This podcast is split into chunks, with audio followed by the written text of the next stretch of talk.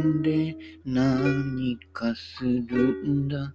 金も力も今はないけど、この手一つで何かするんだ。誰の助けも当てにしないで、背中で君がしがみついてる。なんてかわいい叫び声だろう。fly, fly, fly, fly, fly.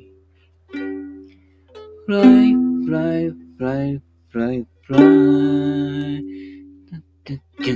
ってやつね。えー、山下達郎最新アルバムソフトリーの中から人力飛行機の、えー、最初のあたりをちょっとやってみましたけれどもね。はい。えー、今回のアルバムの中で一番好きな曲ですね。まあ、要はあの、自動化とかね、デジタルとかね、クソくらいでね、アナログでペダルを踏んで、自分のね、力で飛ぼうぜ。ね。そういう話ですよ。そういった姿勢が子供たちや孫たちにも伝わっていくというね、ある意味、若い人たちへの応援歌。ご時、ご時世、ご時流にね、乗るなということです。今流行ってるものとかね、いろんなものあるでしょ？今 YouTube で売れてる方々とか出てきた方々とかね、いろんなご時世。ね。何かちょっと足りないんですよ。あ、また言っちゃうとね、あの人たちね。やっぱね、そこは、人に突っ込み入れるのはうまいんだよ。だからボケと突っ込みでしか生きてないから漫才しかでき、ま、漫才できれば大したもんなんだけど、その先に昔の芸人さんにあったような愛がない。うん、そういうことなんですよ。愛がないと、愛がないやつ人ほど上を目指そうとするのね。愛上をって言うでしょ？ね？整いました。セベッチです。はい。あね、愛がないやつほど、ね、上を目指せ、前を目指せってやってんですよ。でも、愛が抜けちゃってるから上しか目指せないんだよね。で、落ちてきた人のことなんかね、全然考えてないからね。だね、冷たいんですよ。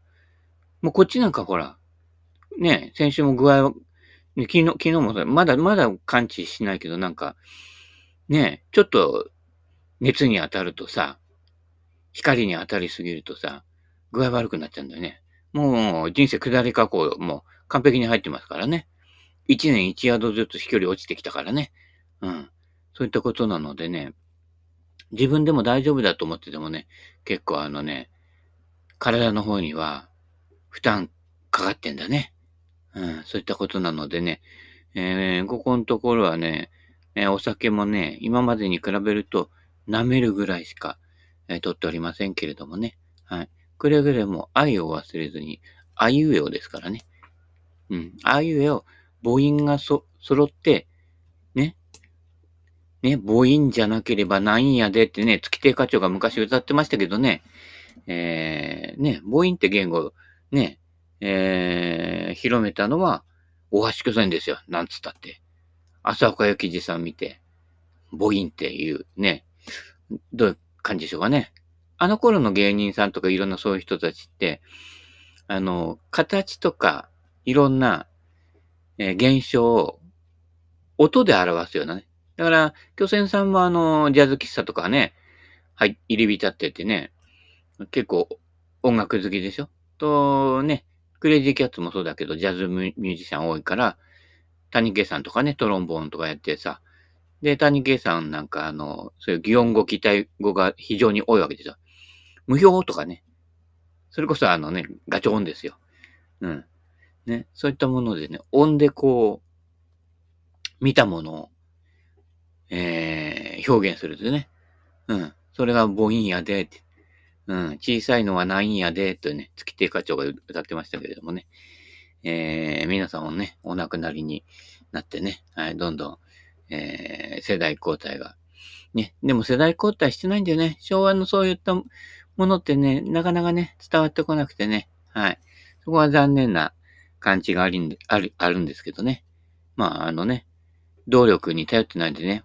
で、この歌詞の2番ね、電池が切れたそれでおしまい、そんなざまにはなってたまるかっていう歌詞があるんですけど、最近の AI からパソコンから何から全部電気でしょ？電気が切れたらおしまいだよ。ざまみろって話ですよ。ね。ゲームだってそうだよ。なんかね、こう、相手を倒して、ね、攻めてきたものを倒してみたいな感じのゲームばっかりじゃない？あれは戦争につながるわけよ。まあ、割り切ってほら、ね、そこはバーチャルだよって割り切ってやってる人はいいんだけど、子供らとか意外とバーチャルとリアルが入り混じるのよ。で、どういったところが入り混じりやすいかというと、家庭環境とか、家庭の人間関係に恵まれてない子供らは、結構、リアルなところで、あの、要は殺し合うようなゲームに近い心理状態にあるのね。で、そこにあのゲームが入ってくると、ジャストでハマっちゃうわけなんだけど、今度それを、リアルと区別がね、つかないので、ね、昨日、おととい、あったでしょ？中学生の、ね、女の子だよ。通り魔。ね、見ず知らずの二人を刺しちゃうわけだよね。だから、以前はほら、秋葉原の事故とかいろん、事故、事件とかね、いろんなのあって、もうちょっとこう、20代とかね、上の年代あったでしょ？小学校入ってて、子供たちを襲っちゃってね、狂った。それこそ狂気ですよね。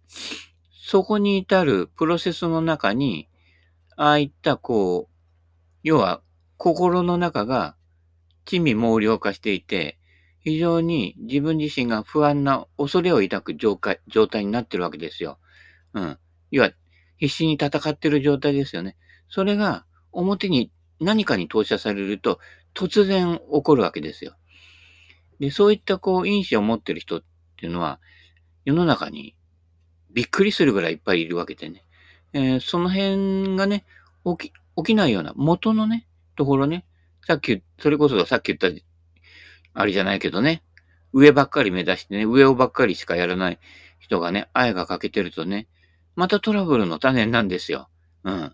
そういったことなのでね、家庭で内の心、で起きた心模様と、家庭の外で起こる事件なんかの、えー、は、写しになってるということなのでね。その辺の道理が見えてくると、とてもシンプルなことが起きていて、ね、また、猶予専門家たちが、このね、少女の心ののね、解明が待たれるなんて、もう何十年経ってもその答え聞いたことないんだよ。うん。でもこっちはもう、起きた瞬間にもう分かってるわけよ。そういうことなんだな。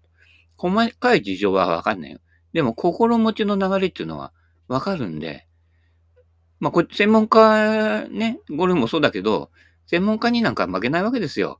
うん。その分野でね、えー、飯食ってる連中には負ける気はしないので、まあ、そこは勝ち負けじゃないんだけど、ね。そこは愛を持って人に接するというね、愛を持ってんのかどうかわかんないけど、クラブはいっぱい持ってるけどね。もう全部いらないので、もう、もうね、このとこの衰えでね、これも絶対使い切れねえなと思ったんで、全部あげるんでね、取りに来てくださいよ。うん。他にもいっぱいいろんなものありますよ。CD から何から、あの、レコードから。もう本から何からね。もう全部そのうち、近いうちにね、えー、処分して身軽になってね。うん。ちょっとインドの山奥で暮らそうかな。インドの山奥暑いからまた具合悪くなっちゃうな。うん。そうですね。夏は釧路でね、えー、涼しく過ごしてね。えー、冬はもうちょっと暖かいところでね、のんびり暮らしたいと思いますけれどもね。はい。えー、そんな感じで、の、え、1曲目でした。はい、リクエストありがとうございます。リクエストしてねえよみたいなね、いう感じになりますけれどもね。なので、このところね、えー、結構、やたら、あのー、心系の、えー、本を読んで、えー、じっくり、まあ、西洋して、えー、西洋圏で西洋してって、うん、ちょっと値段が高いな、あそこはな。うん。うちの親父がね、昔ね、えー、結婚した時にね、えー、西洋圏でね、結婚式ね、えっ、ー、とね、親父の弟とね、合同結婚。うまいよね。合同とか、合同って言っても統一教会じゃないよ。うん。あのー、ね、親父はお見合いで、ね、えー、弟の方は恋愛で、はい。で、ね、まあ、だいたいまた2回やるのめんどくせえから1回で済めば半額かなっていうね。やっぱうちの家系はそういう半額根性がね、身についてるのかもしれないけどね。うん。一緒にやったんだね。で、その時のエピソードで、前の晩にうちの親父が、えー、どこぞかで飲んだくれて、その結婚式に遅刻したんですよね。なんか、その辺がもうね、出だしからもうね、その辺からもう風天の虎さんじゃないけどね。まあ、虎さんは結婚しなかったんだけどね。自分の結婚式に遅刻して、ね、あの、ね、うちの母親からしたら、ね、相手が来ないっていう話ですよ。もうなんかね、ギャグでしょ。うん。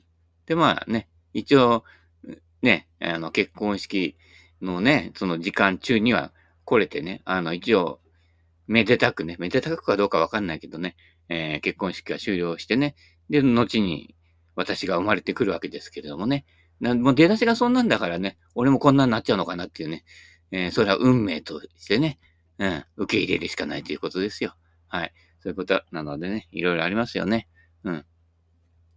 で、いろいろ本読んでいくとね、私の身の回りでもうつ病になったりとかね、引きこもりからなかなか抜け出せない人たちとかいるんですけどね、あのね、まあ無責任なことを言うようですけれどもね、あの、窮地に追い込まれたり、ね、自分自身が溺れそうになったりとかね、あの、ピンチになったりとかした時は、抵抗しないでください。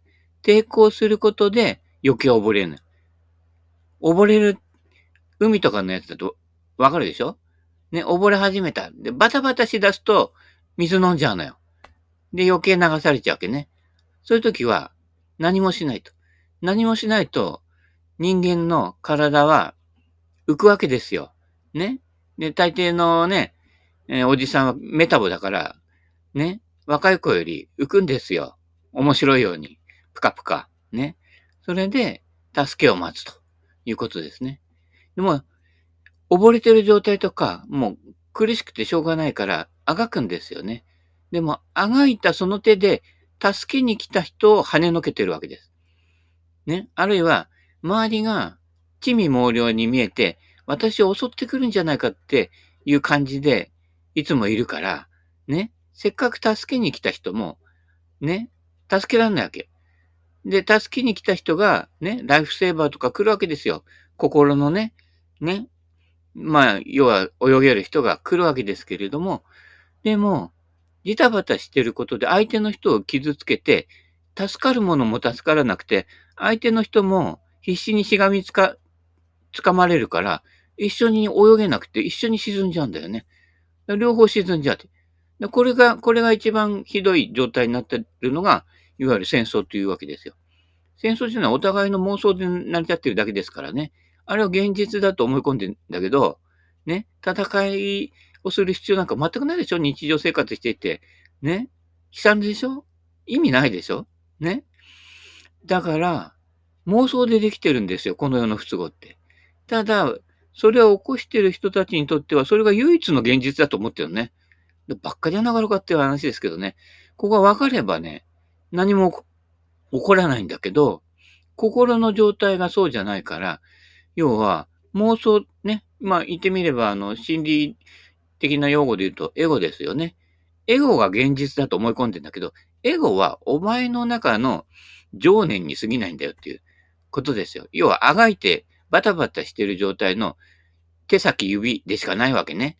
いや、そこを浮くからっていう話ですけどね。それがわかんないから必死なんですよ、生きてるのに。だから周りから来るものっていうのは、侵略してきたんだってすぐ取っちゃうわけね。もう大変ですよ、もう。ね。すぐ噛みつくわけですよ。ね。だから、ね。虫歯の治療しちゃダメなんで、歯は抜けるままに。噛みつけないから。ね。噛みつきに行っても、ね。あの、ゆる噛みと同じようでね。あの、犬とか猫がほら、怒った時にさ、あって言ってやるけど、でも飼い主とかにはゆる噛みするわけですよ。嫌だよっていう表現だったりするだけでしょ。ゆる噛みになるわけね。歯がないとね。うん。だからね、歯のないやつは幸せをもたらすんですよ。歯のや、あるやつは噛みつくと相手を傷つけるとかね。場合によっては食っちゃうんだからね。うん。で、食って侵略したらね、勝った、成功だって言ってるけどね。で、ままたその後ろから自分より強いやつに食われちゃうんだね。そういう奴らは弱肉強食に住んでるわけね。でも実際の自然界は弱肉強食じゃなくて、住み分けですよ。うん。ただそれやってるだけだったら、もう特にね、えー、生き物の世界は絶滅してるはずですから。うまい具合に数とバランスとね、お腹の減り具合とのバランスでうまく成り立って、ずっと永続してきたのに、ここ 100, 100年、200年、300年のうちに、ね、やれ狩猟で取るとか、環境破壊でね、森とかね、草木がなくなったおかげで、虫が住まなくなり、虫を食う小さい生き物がいなくなり、その小さい生き物を食う、もうちょっと大きな生き物がいなくなりで全部、そして誰もいなくなったってね、あの、なんだっけ？ハガタクリスティですか？ハガタじゃない、アガサクリスティですか？誰だっけ？うん、なんかがね、アガサクリスティじゃなかったかな。えー、まあいいや、その辺は適当でね。それ、それはあの、ヤシペディアがまたなんかね、間違ってたら言ってくれるんでね。えー、そんな感じです。だから、この現実世界で起きていることと、心の世界で起きていることは、意外と非常に、っていうか意外とっていうか、必ずリンクしてるんですね。で、その心の世界のことをリアルだと思い込んじゃってる。で、現実に投射してる人たちが、外側に向けていろんなことやってるわけです。ね、あの、現世で、時代で流行に乗って流行る人って、要は、目の多分表にしか向いてないわけね。で相手の穴を見つけることしかやってないので、ところが、外側にばっかりエネルギーを注ぐ人っていうのは、内側の領域の領土が狭いわけ。要は自分の心が狭いわけ。はいはいですね。うん。東京ドーム1個分ぐらいしかないから、もっと広いなんかこうね、フィールドが欲しくなってくるわけですよ。なんか狭く感じちゃってね。そうすると、表に活動するしかないのよ。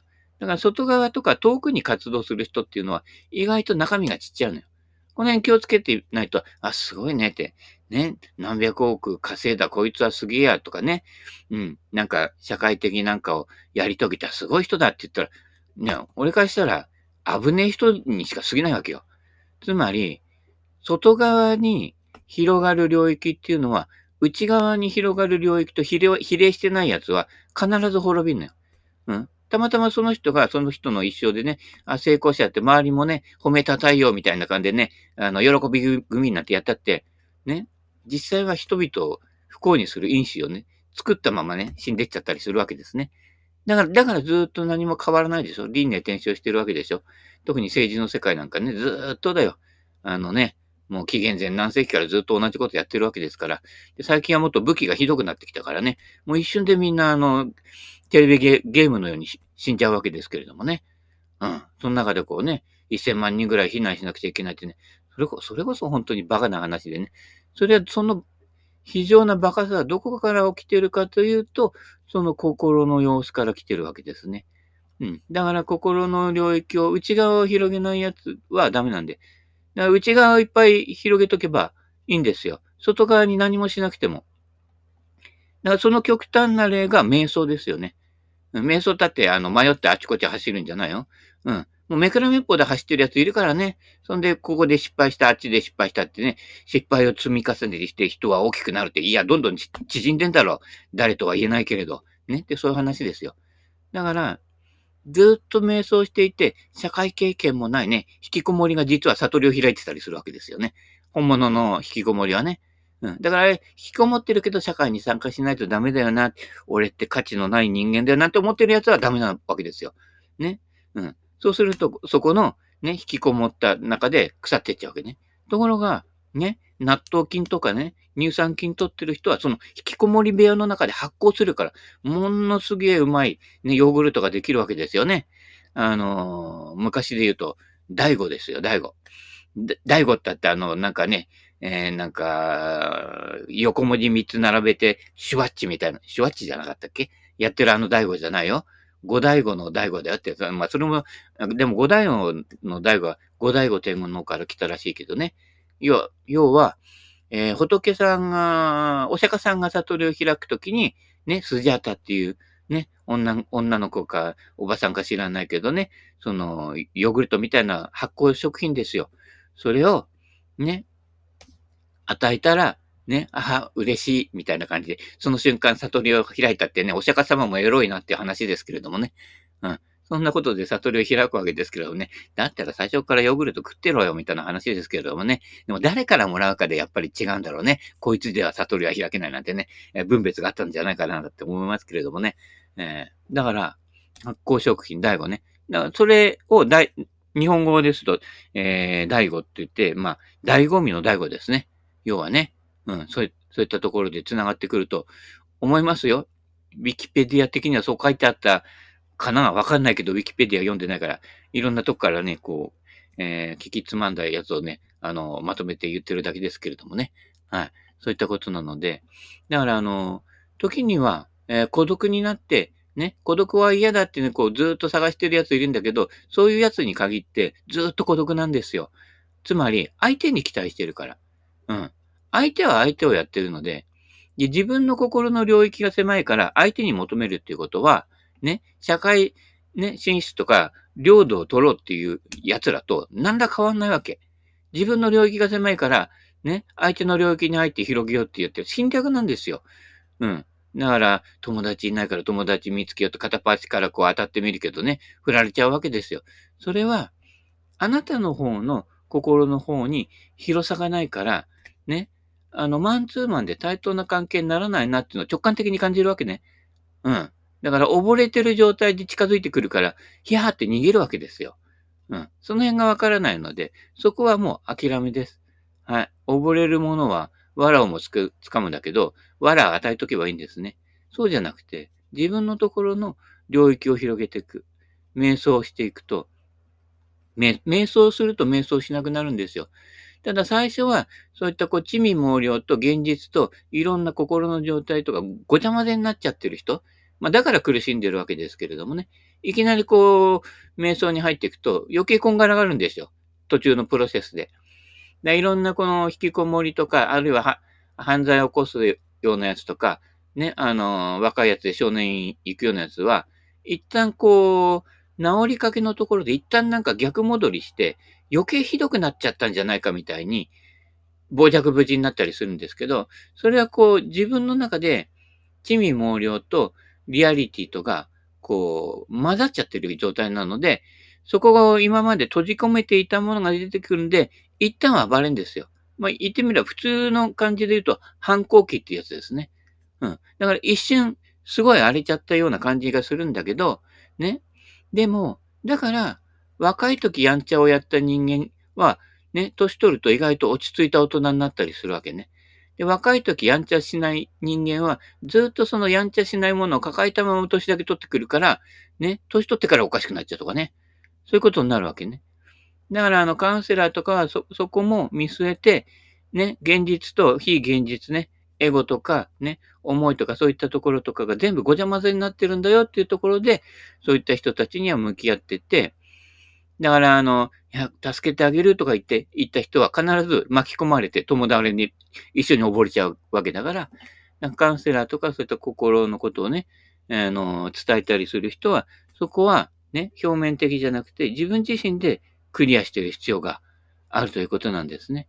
そのためには、外側に向けてね、勉強してガリ勉してね、資格取ったよかったなんて言ってったって、中身はついてってないから。うん。だから、外側なんていいんですよ、どうでも。自分のことをまず、えー、深く洞察していくと、実はね、深く洞察していくと、実はすごい浅いんですね。だゴルフの技術なんかと一緒ですよ。ね。実際に、ね、上手な人がやってる人は、ね、意外とシンプルなことをやってるだけなんですよ。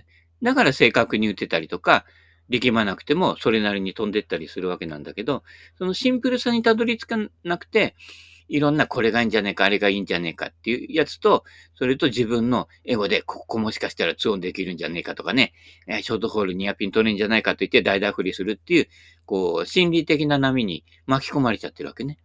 うん。その辺で、まず、心理的なものを落ち着けることと、そういう技術的なものも、あの、エキスは非常にコツとツボで、非常にシンプルなことなんだけど、それを自分自身で複雑にして、わかんなくしちゃって、それでこうね、助けを求めて、ね、藁にもすがるような感じでいくと、藁を持った人が微笑んでくるっていうね、そのパターンにはまっちゃってるわけね。特にあのー、まあ、カウンセリングとか個人面談とかね、そういう対話関係ぐらいならまだいいんだけど、ことはあのー、ね、俺がよく言ってるブッダとかね、スピリチュアルとか、そっちら辺のね、この、ある、ある意味人間とか存在とかね、そういう普遍性のあるところの法則とか、そういったところに関しては、非常に地味猛量が混じりやすいと。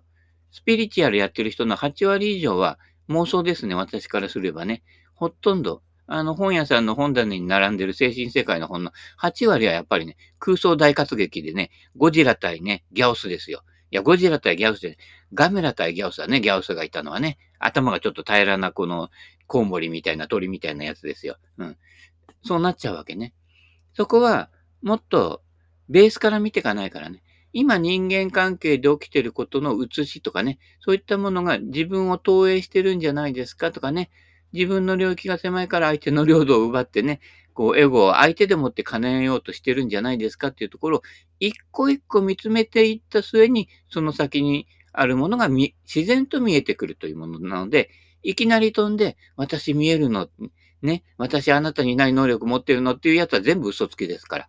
もうそう言ってる時点で嘘つきっていうのがはっきり分かって、もう、あからさまに分かるわけね。うん。だから普段の人間関係とか、そういったこう一つ一つのところにリアリティとかね、実際はそうはなってないよと。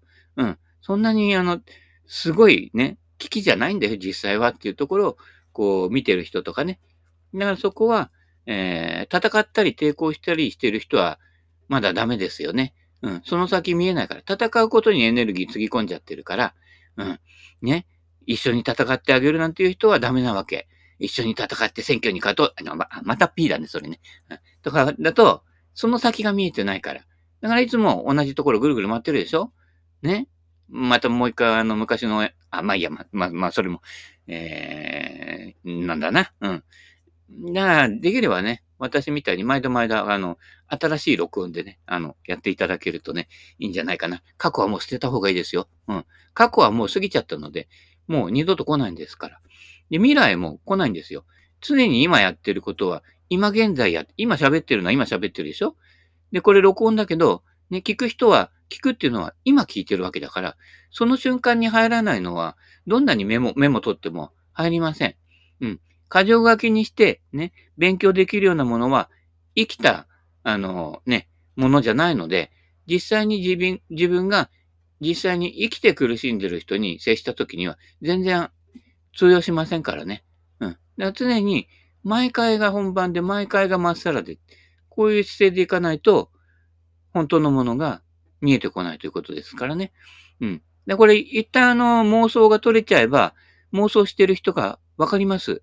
妄想の度合いもわかります。誰と誰が誰が、68.5%この人は妄想でできてるっていうかね。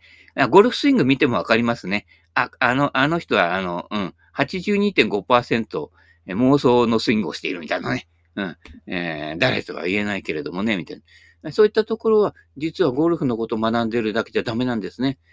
一旦ゴルフが離れてね。で、ゴルフが離れてね、えー、しばらくするとね、あのー、ね、あの、右手が、の指先まで痛むなんてなってきてたりしてね、でゴルフやらないからなって言う言うかもしれませんけれどもね、これゴルフやってた時の、やっぱりこの癖っていうのがね、ゴルフやめた時に出てくることもありますからね。はい。えー、だんだん年取ってきますから、今はパーってもね、い、一旦ね、自分がじじいになって、10年後の自分になった気持ちでね、いろんなことやってみる。うん。ってると、どこをそぎ落としていったらいいかがね、見えてきますのでね。はい。えー、ね、こっちもね、老いとともに生きてますのでね。はい。えー、のんびり、その辺をね、リアリティを見つけてね、ゆっくりと、えー、確実に自分のね、内面をね、広げていって、ちょうだいな。ということで、今日もこの辺でお時間となりました。それではまた。バイバイキーン。